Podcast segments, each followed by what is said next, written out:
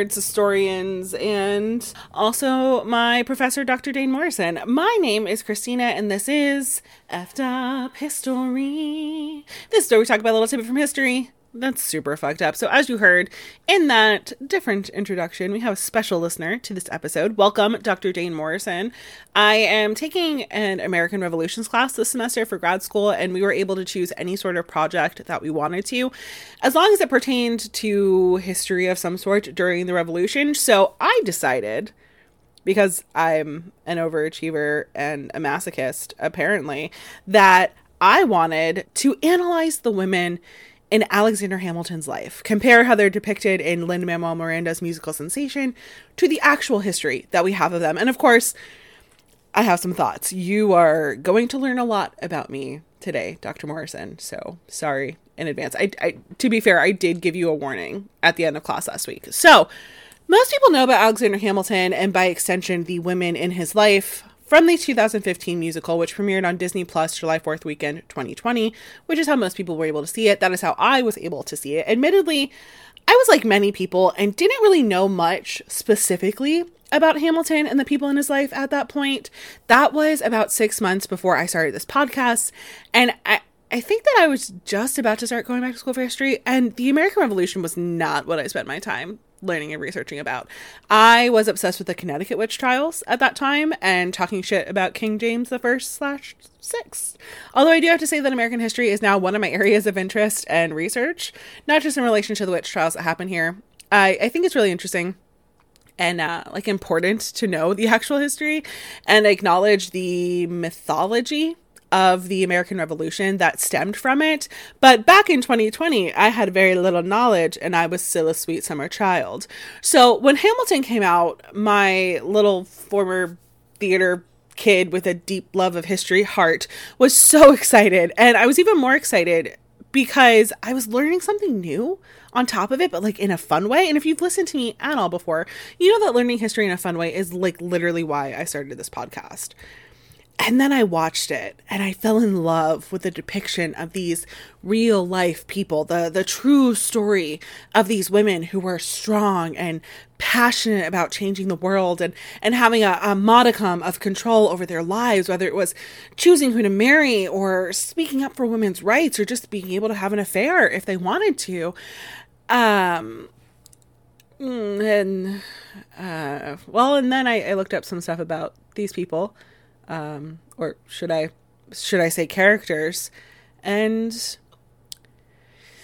here we are. So, without further ado, sit back, relax, and practice your oh good god, what the fuck faces.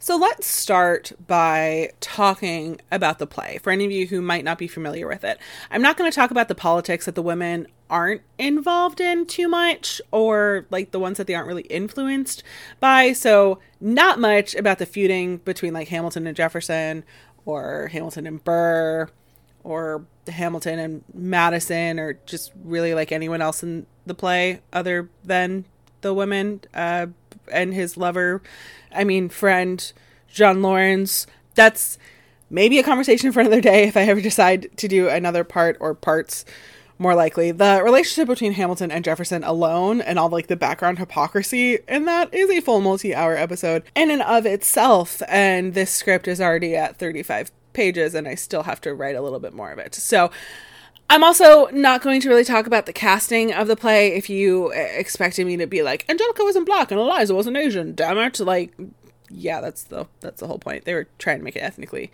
diverse. Um, I do also want to say it's going to sound like I'm shitting on the play, and to be fair, it's going to sound that way because I I am, but I don't hate the play. I think it's very entertaining. It's a good story. It's a good piece of historical fiction because it's fiction, regardless of what Chernow and Miranda think. Um, I enjoy it the same way that I enjoy the other Boleyn Girl, which I talked about extensively in like my Anne Boleyn episode. The play Hamilton portrays history in a way that makes it entertaining and approachable for today's audience. The things that the play did for the United States was amazing. It was released on Disney Plus in 2020. It was an election year, and the play got a lot of young people interested in politics. It got a lot of people to want to go vote and to pay attention to what was happening. And it got a lot of people interested in history. And this revolutionary hip hop musical, it, it's it's amazing. Um, when my friend and I went down to Philadelphia for that conference in October, we couldn't figure out what music to listen to because we have like very different music tastes. So we listened to Hamilton in the background almost the whole way down at, for like eight hours because we got stuck in the New Jersey Turnpike and it was just hell incarnate. I love this play and I love what it inspired in people, but I'm not going to say it doesn't have its issues some of which I will talk about today, um, some of which I will save for another time if I do more episodes, and and some of which is not really like my place to talk about as someone who is not a member of affected communities. So for that, I will include some other videos and articles in the description that talk about it better than I ever could. One video that I especially enjoyed is by a small YouTube creator, HikoNico Notebook, that talks about a lot of things. But one of the most poignant parts that they made was this issue of like having hip hop and marginalized actors portray the story of white men who are arguably responsible historically for that marginalization, which provides an alternative interpretation how most people have viewed the casting and musical choices.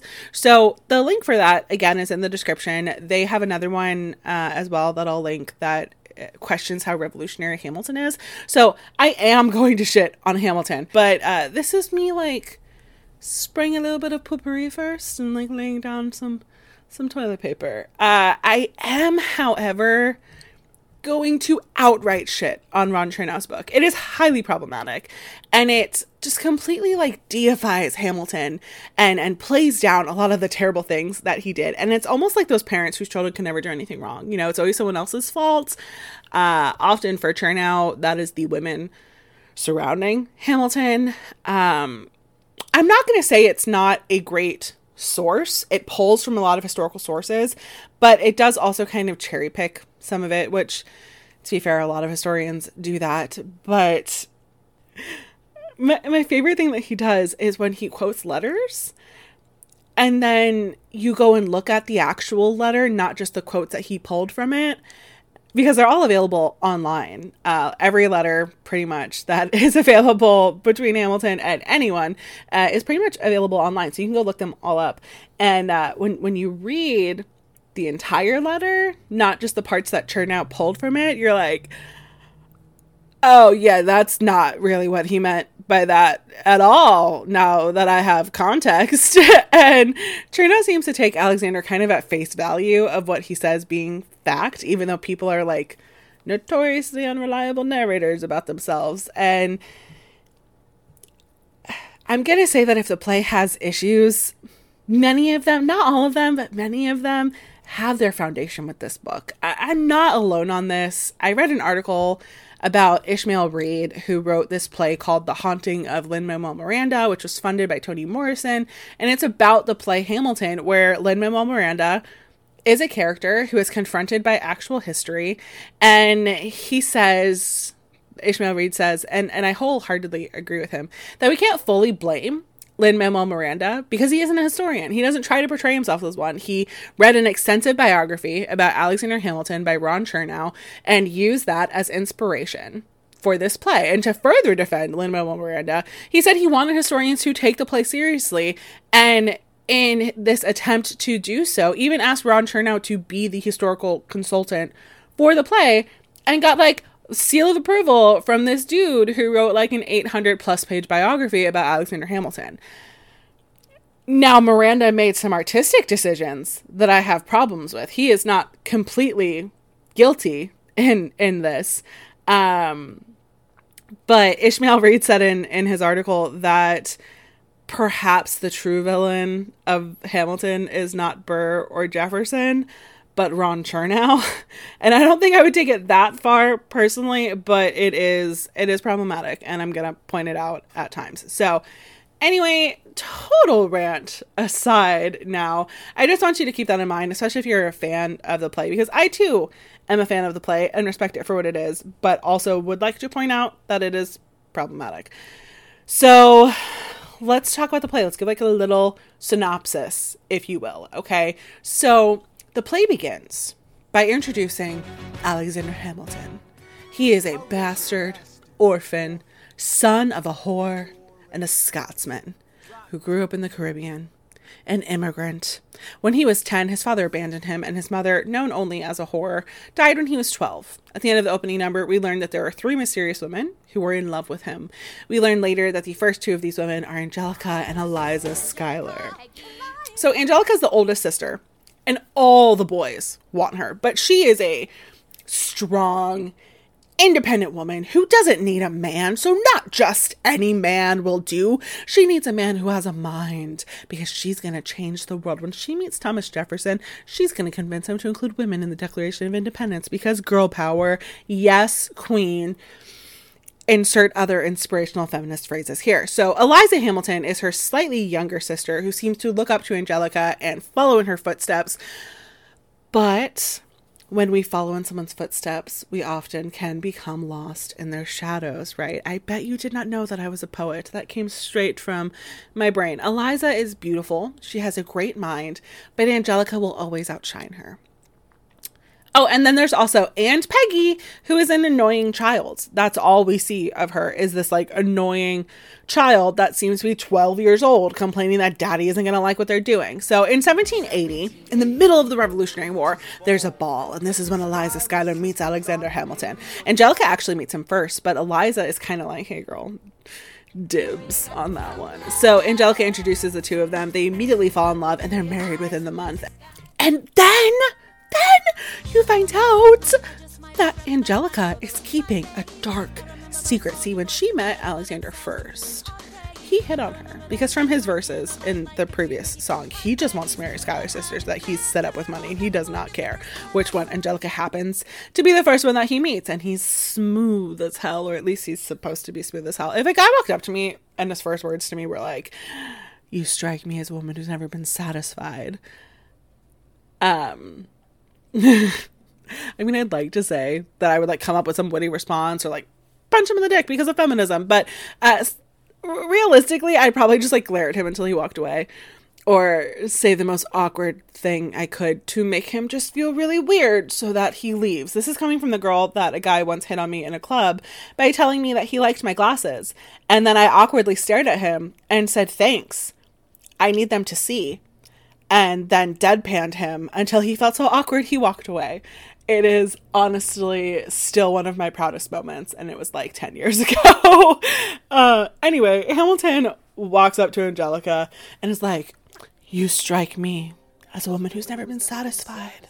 And she's like, Excuse me, I, I think you better walk the fuck away before this woman actually strikes you. And he's like, Oh, I've never been satisfied. I thought you might be the one to do it. And she's like, hmm, intrigued. My name is Angelica. And he's like, ooh, I'm Alexander. And she's like, hmm, where's your family from? And then he runs away.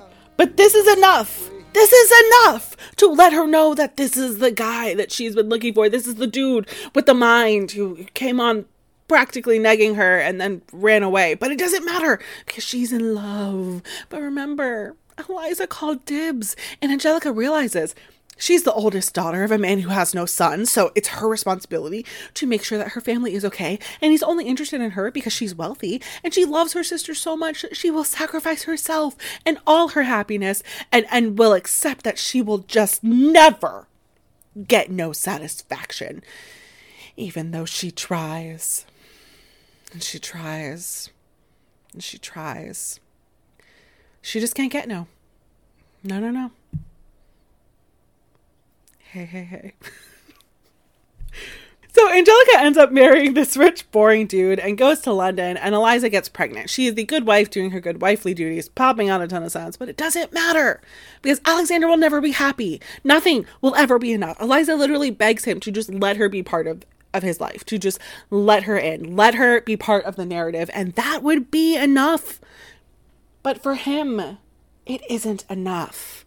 Nothing will ever be enough. And the entire time you find out he's engaging in an emotional affair with her sister. Like Angelica would sacrifice her happiness and satisfaction, but emotional affairs often hurt just as much, if not more, than a physical one. And this is an intense emotional affair that is depicted in this play. The lyrics say at one point, and there you are an ocean away. Do you have to be an ocean away? Thoughts of you subside, then I get another letter and I cannot put the notion away. And then if you're watching the play, right after that line that Angelica and Hamilton are singing in harmony, Eliza walks in and he hides the letter because he knows that what he's doing is wrong. And then Angelica goes on, like, Boy, did you just sext me through punctuation? Like, I know she's supposed to be all like, ooh, talk nerdy to me. And, like, honestly, same. But, like, this is a bit of a stretch. And I was an English major and an editor for multiple publications. But, all right, moving on. Uh, and then.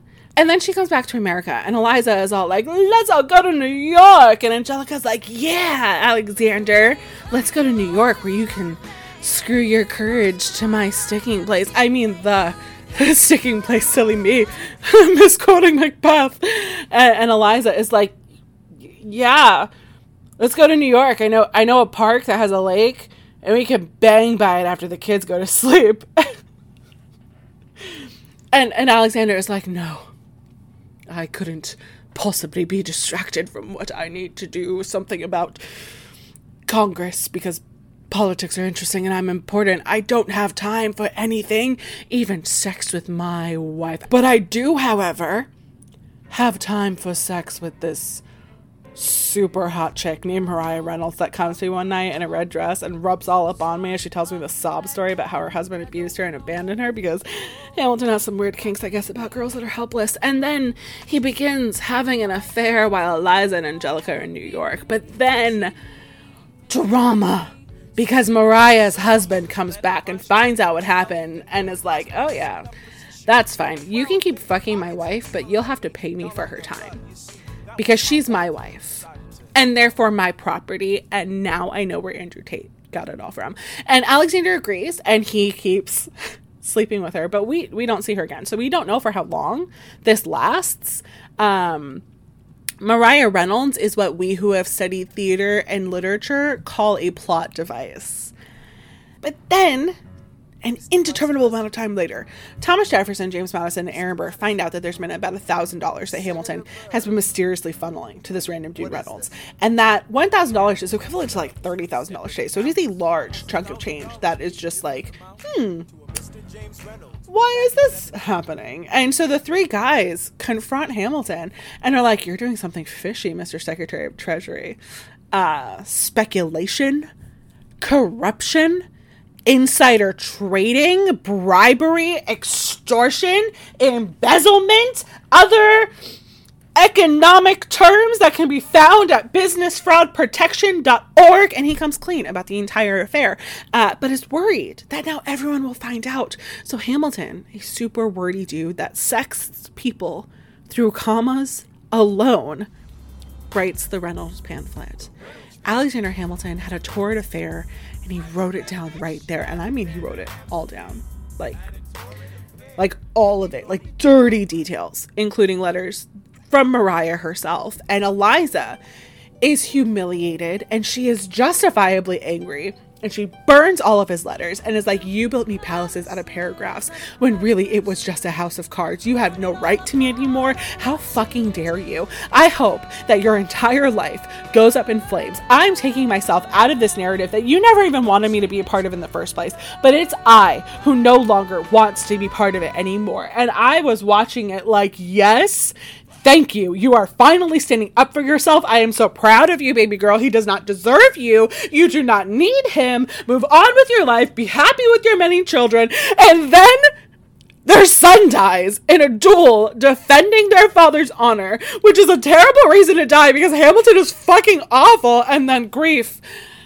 brings them back together, and then politics, politics, politics. Alexander is shot in a duel by Aaron Burr and dies, and Eliza and Angelica are with him as he takes his last breaths.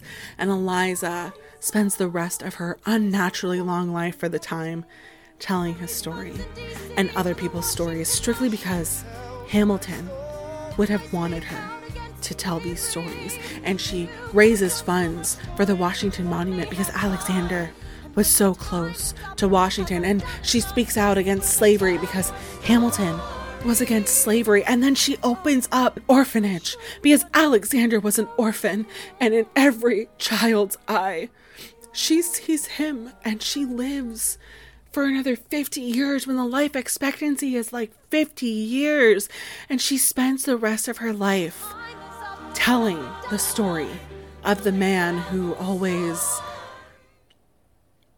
mistreated her and never picked her and never included her and cheated on her and hum- humiliated her but but it's important for her specifically to keep telling his story because reasons so there we have the women of Hamilton. The only importance of these women is their connection to Alexander Hamilton. There's there's nothing that they do that does not revolve around him. His unnamed whore mother, uh, Peggy the child, who because she has no relationship in the play is in it for literally like one scene. Mariah, the homewrecker, Angelica the self-sacrificing sister slash other woman by way of commas, and Eliza the doormat pick me girl who spends her entire life dedicated to this man who would not ever choose her, even in death. And this is not a great depiction of women if you think about it. Like at first, when you watch it and you listen to the soundtrack, you're like, yeah, Angelica, girl power. Yeah, Liza, stand up to him. Yeah, Mariah, you're very attractive. They are very lucky men. But it's not great and also not accurate, which is why we're here. So let's talk about it. As far as sources go, I'm mostly using the book that Lin Manuel Miranda used as inspiration and his source material, which is Ron Chernow's biography of Alexander Hamilton, which I will be shitting on extensively. Uh, I'm also using the book Eliza Hamilton, The Extraordinary Life and Times of the Wife of Alexander Hamilton by Tilar J. Mazzeo. I liked this book, but it was hard for me to really get into it as a biography and unfortunately, it's like the only real biography about Eliza because I couldn't get into it because it's a narrative history, meaning it's basically at times like if fiction and nonfiction like had a baby. So they researched a lot, but then uh, at times says things like Eliza rubbed her swollen belly as she gazed out of the window and wondered what would the future hold, while fearing for his safety, and a tear ran down her cheek a solitary tear. And like, how do you know that? Like, no one was there giving a play by play that at all. Like, this book also doesn't really like cite everything. So it'll say things like, all evidence points to blah blah, but then it doesn't offer as to what the evidence is at all. so it, it's it's a good like Mazzeo makes some really really good uh, arguments, but they're also flawed. Um, I also have the book that Lin Manuel Miranda wrote about the background and process of writing Hamilton. So I'll touch on the reasons why he says he made some of the decisions that he made and changing the narrative. Um, and then there's a few other books and sources that, as always, will be in the description box. Uh, but all this to say, the sources are not the best. So keep an eye out for probably the eventual book that I will write about this now that I'm fucking obsessed with it. So let's start our analysis, if you will, with the unnamed mother, the whore. So the first 12 words of Hamilton are How does a bastard orphan, son of a whore, and a Scotsman? Right. So by that description alone, it seems like Alexander Hamilton's mother was maybe a sex worker who had an illegitimate child out of wedlock, which is known to happen historically with sex workers, and his father was a Scottish man. This creates this story right? That that hamilton came from nothing the bottom of the bottom and he was able to build himself up into someone that that should have been president if another woman hadn't gotten in the way which we will talk about. It's it's a great story but also wildly inaccurate. So alexander's mother was a woman named rachel maiden name Faucette the whore. Uh, i cringe every time i say that but it is the terminology used in the play and historically. So before we explore if under the dictionary definition of whore there's a description that says Alexander Hamilton's mother, comma, unnamed. I, I want to talk a little bit about her background because I think that that really contributes to the kind of person that she was. Alexander Hamilton's son, John, described Rachel as a woman of superior intellect, elevated sentiment, and unusual grace, in which Alexander was indebted for his genius. Even though he never met her, John would have had to gather this impression from Alexander, who seemed to have respected and adored his mother, even though Chernow seems to disagree, which we'll get to. Uh, Rachel's father was a man named John Faucette, who was a physician. He was also a French Huguenot, which is kind of just like a sect of Protestantism. So to go back like 150 years before Hamilton was born, Henry IV of France had passed what was called the Edict of Nantes, which ensured religious freedom and toleration perpetually and said that this would never be revoked, which was probably really awkward when not even a hundred years later, in 1685, it was revoked. This is when John Faucette emigrated to the West Indies. He met a British woman named Mary Uppington. The atmosphere in the West Indies seemed to be a little bit more laid back than Europe because while John and Mary eventually married, they did so after having a couple children. They owned a small sugar plantation, which the West Indies was like super well known for, and as well as owning um, a few enslaved people as well. Mary and James had at least seven children, but only two of them survived uh, Anne and Rachel. In 1740, Mary appealed for a legal separation from her husband. At this point, Anne, her, her oldest daughter, was already married and moved along, so it was just Rachel and her mother just making a go of it. Part of the terms of this legal separation was that Mary was disinherited, so when John died in 1745, Rachel inherited all of his property, which made her a super eligible bachelorette. And her mother pretty much like presented her on a silver platter to this Danish man named Johann Michael Lavien, who was very risky with money. He wanted to be this like big, successful, large plantation owner and he wasn't good at it but he like danced and dressed really fancy in like silk and gold and made himself seem like he was really successful to Rachel's mom. And she basically forced Rachel to marry this guy who was significantly older than her 16 years and it was not a happy marriage. The next year she gave birth to a little boy named Peter but within 5 years Rachel just left. She didn't want to be with her husband anymore and I can only imagine how he treated her and why she didn't want to be with him based off of what he did next. So Lavien was so mad that she left him that he accused her of uh, committing adultery, which I mean that happens, but the thing is is that because of this obscure Danish law, he was able to implement because he was Danish, he had her imprisoned in the local fort that doubled as the jail, where people, mainly enslaved people who acted out, would be whipped, branded, castrated, shackled, and entombed in the dungeon. And that's just the stuff that was documented. So who knew what else actually really went on there, right? And she was there for months and was the only woman, according to the records that Chernow looked at, that was imprisoned there for alleged adultery. And again, for months in solitary confinement in a 10 by 13 cell. And Ron Chernow argued in his book on page 11 that because we don't have records of her outright refusing it, it had to be true.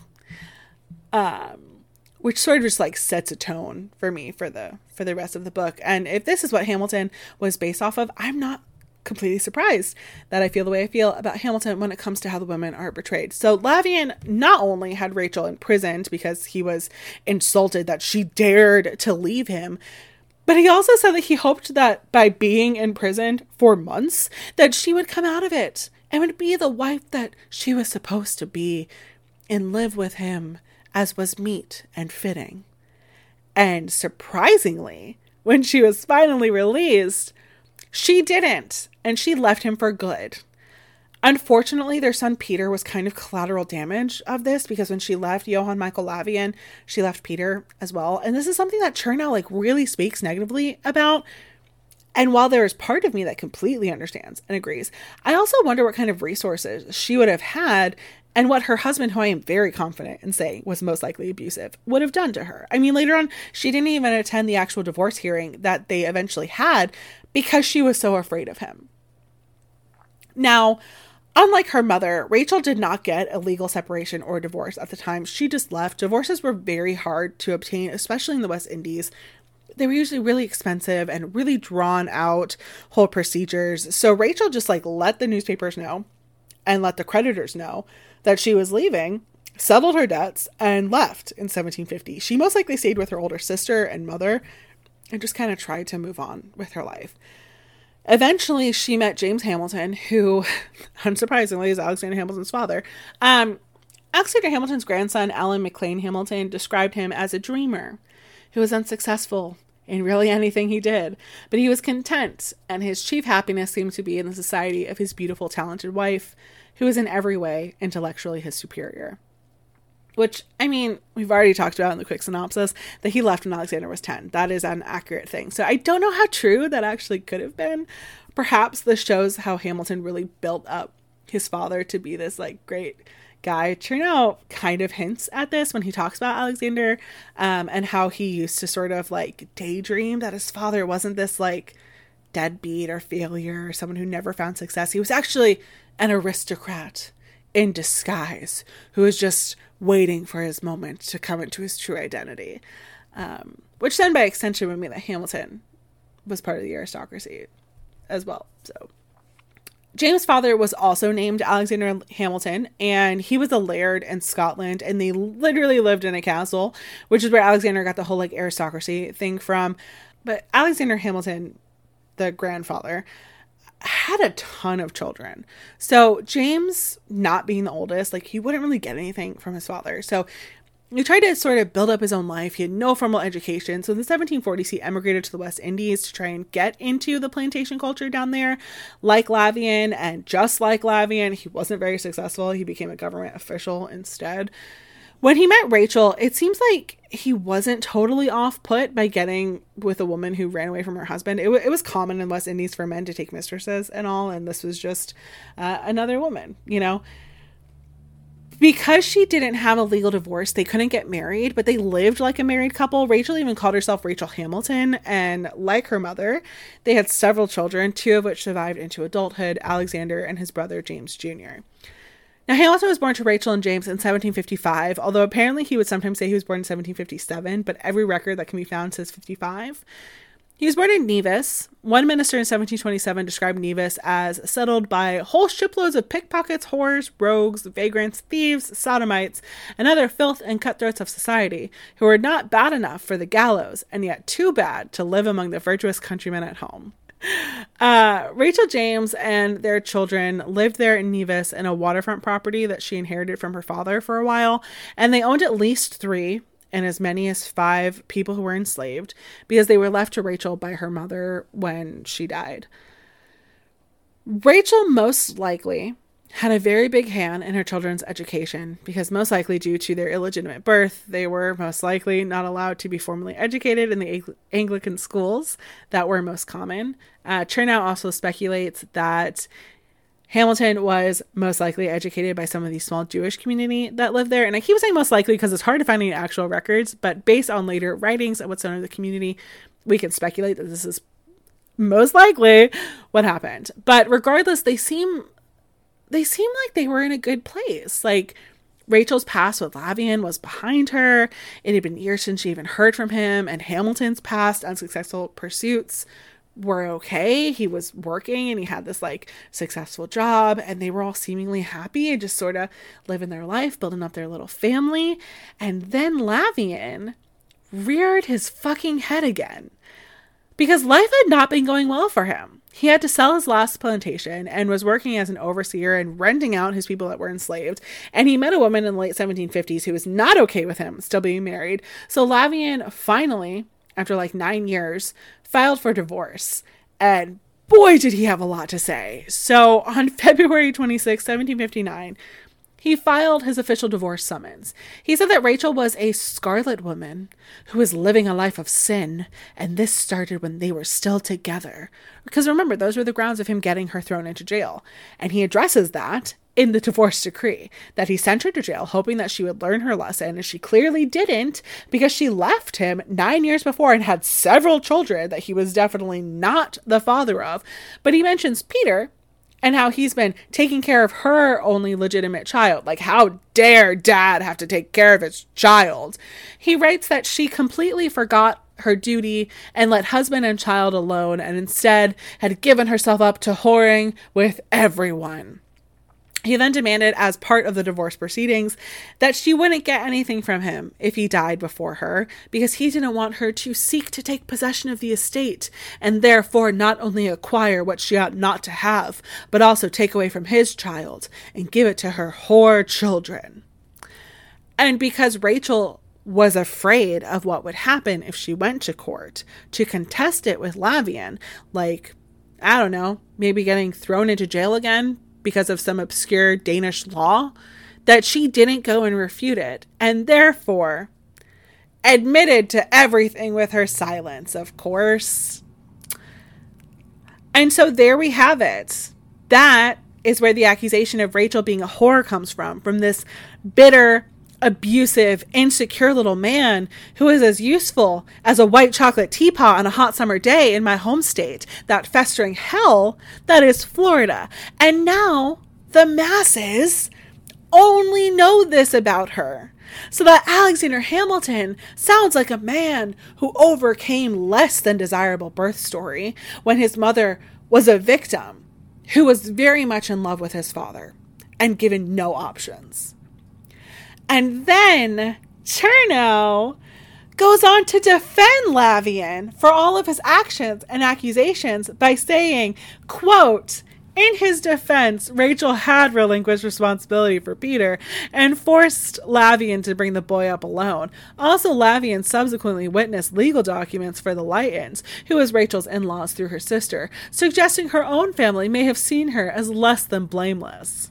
And while, yes, she did have at least one technical extramarital affair, the West Indies were full of extramarital affairs and mistresses and paramours and whatever else you want to fucking call it. I mean, I can also say that Lavien was in a relationship with another woman and therefore also having an extramarital relationship, whether it was physical or not, which it was most likely physical. But we don't persecute men for those things historically. Sorry, I'm like having really bad, like Henry VIII flashbacks right now and like Catherine Howard and all of that. Like, sorry. Uh, uh, and again, this man abused her and put her in jail for seemingly baseless accusations to make her more obedient and submissive as a wife. And I'm interested to see the kind of language that we use later on when other parents abandon their children because it sounds a little bit like Chernow is an is a misogynist apologist here.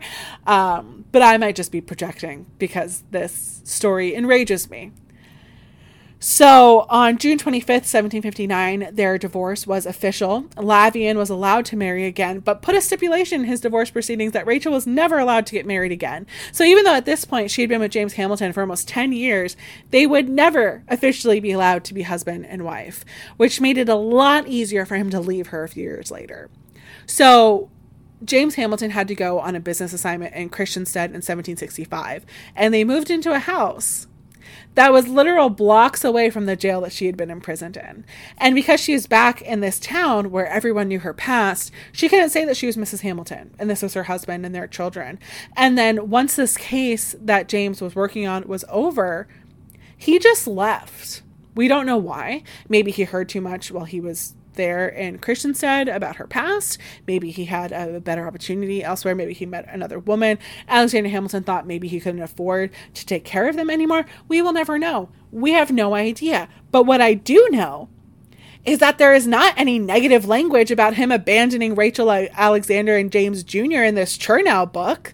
Because, you know, when a father abandons their children, it's totally fine. I mean, isn't that the societal expectation that men don't have to have any requirement to be involved in their children's lives other than the act of conceiving them? And those that do have parts in their children's lives are diamonds. And the women are truly blessed to have a parent that's so involved, and it's astounding. how little society has changed. Rachel, this amazingly strong woman who was abandoned by her partner of almost 15 years with two small children to take care of in the town in which she was completely disgraced in and abused in, gave a giant middle finger to everyone who doubted her and talked shit about her, and opened up a shop selling foodstuff to plantation workers, which was incredibly rare for a woman to do. She also rented out her enslaved people to make extra income, which is a terrible reality of life in the West Indies. But Alexander was partially raised by enslaved people and had servants who were children around his age. And then two years later, just after New Year's of 1768, Rachel and Alexander became incredibly ill with a fever. And they spent the next few weeks in the same bed trying to overcome this together. And on February 19th, Rachel died most likely holding Alexander in her arms. And because she was considered a fallen woman, a divorced woman with children out of wedlock, she was denied a Christian burial at the church and was instead buried on her sister's property. And upon her death, Johann Lavien reared his disgusting small head again and sued for all her assets on behalf of their son Peter, using the divorce documentation to justify it. And that, my friends, is the story of Rachel Faucette, Hamilton's mother, who overcame so much adversity and abuse and heartache, and yet Alexander Hamilton, who had two daughters and six sons on records, never named a child after his mother, but named one of his sons after his father the man who abandoned him. And Ron Chernow says that this may hint at some residual bitterness that he may have had for his mother and I don't understand how on earth he could be bitter towards her and not his father. Like Alexander was considered an orphan after his mother's death, and yet his father was very much alive and still living in the West Indies. I personally like to think a little bit better of Alexander Hamilton, which I'm sure is probably going to be surprising when I just continue to shit on him as we continue to tell this story. But I, I think that maybe it's just because he only had two daughters and he named one of them Eliza and one of them Angelica for his wife and his wife's sister who he was arguably in love with. And I like to hope that if Alexander had another daughter that he would have named her either after Eliza's mother Catherine or his own mother Rachel. Like I would hope that would be the case because Rachel Faucette, Lavien, Hamilton doesn't deserve bitterness and resentment. Um, Lin Manuel Miranda doesn't even mention Rachel in the book that he wrote about his thought process behind the musical. Uh, so I can't even comment as to why he made the decision that he made, um, because that's how little she matters to history. Because she's just a whore, right? Hmm. Yeah, I, I wish I could say that it gets better from here. Um, so let's move on. and talk about the other women of Hamilton's life. So, for Hamilton, the play gets the next little bit correct for the most part after his mother's death. Um, even though his father's very much alive, he lives like an orphan with his brother. They move in with their cousins, Peter Lytton, but he ends up committing suicide.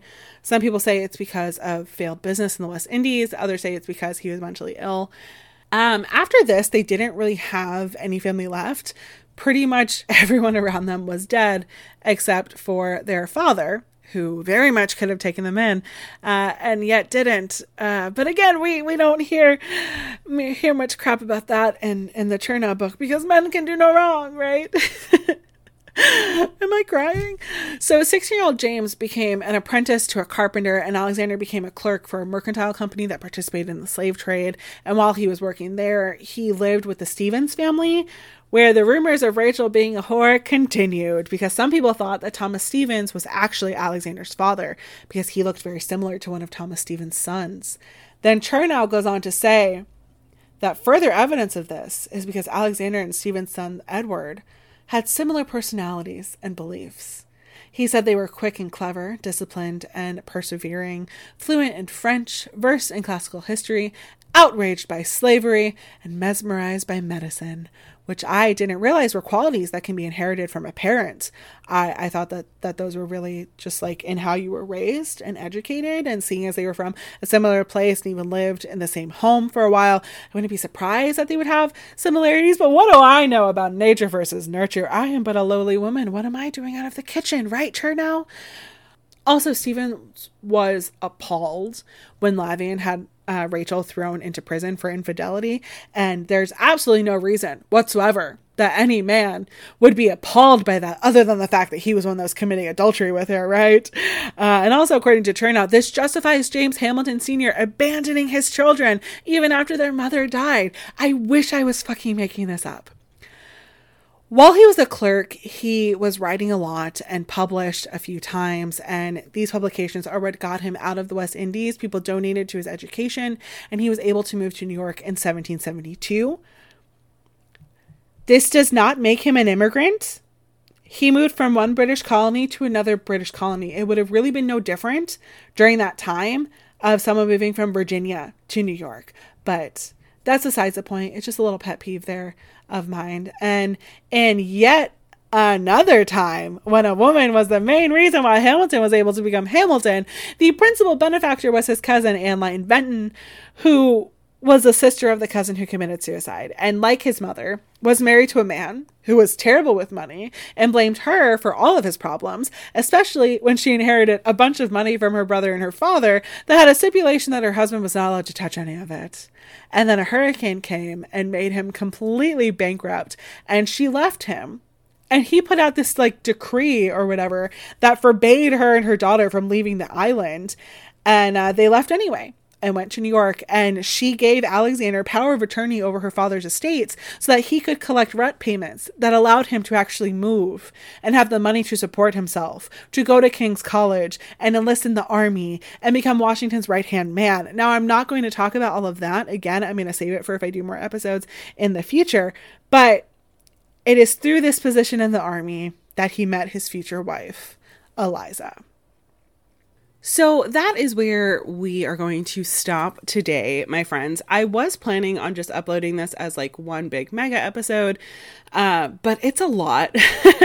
I, I've I'm still researching. I am at 40 pages of this script and I still have more to write. So I'm going to stop it right here and then um, the next time I'll do mostly the Schuyler sisters, and then we'll do the whole concept of the Reynolds pamphlet. And then after I've uploaded all of the individual episodes so you can hear it, then I'll upload it as one uh, giant mega episode as well, kind of like what I've done recently with the Troy episodes and with the Henry VIII episodes. So, with that, Thank you so much for listening today. If you like what you heard and you want to hear more, please consider subscribing, leaving a review, or joining my Patreon. All I want for Christmas is for you to join my Patreon um, for as little as $2 a month. But that is my self promotion aside. I hope that you have a wonderful holiday, and hopefully, I'll see you next week before the new year um, with the second installment of this episode. And if not, I will see you next year. Remember, friends, history may be watching you, so don't fuck it up and don't send your wives to prison in the hopes that they will become better people because that's not how that fucking works. And that just makes you look like a terrible person. Okay, bye bye.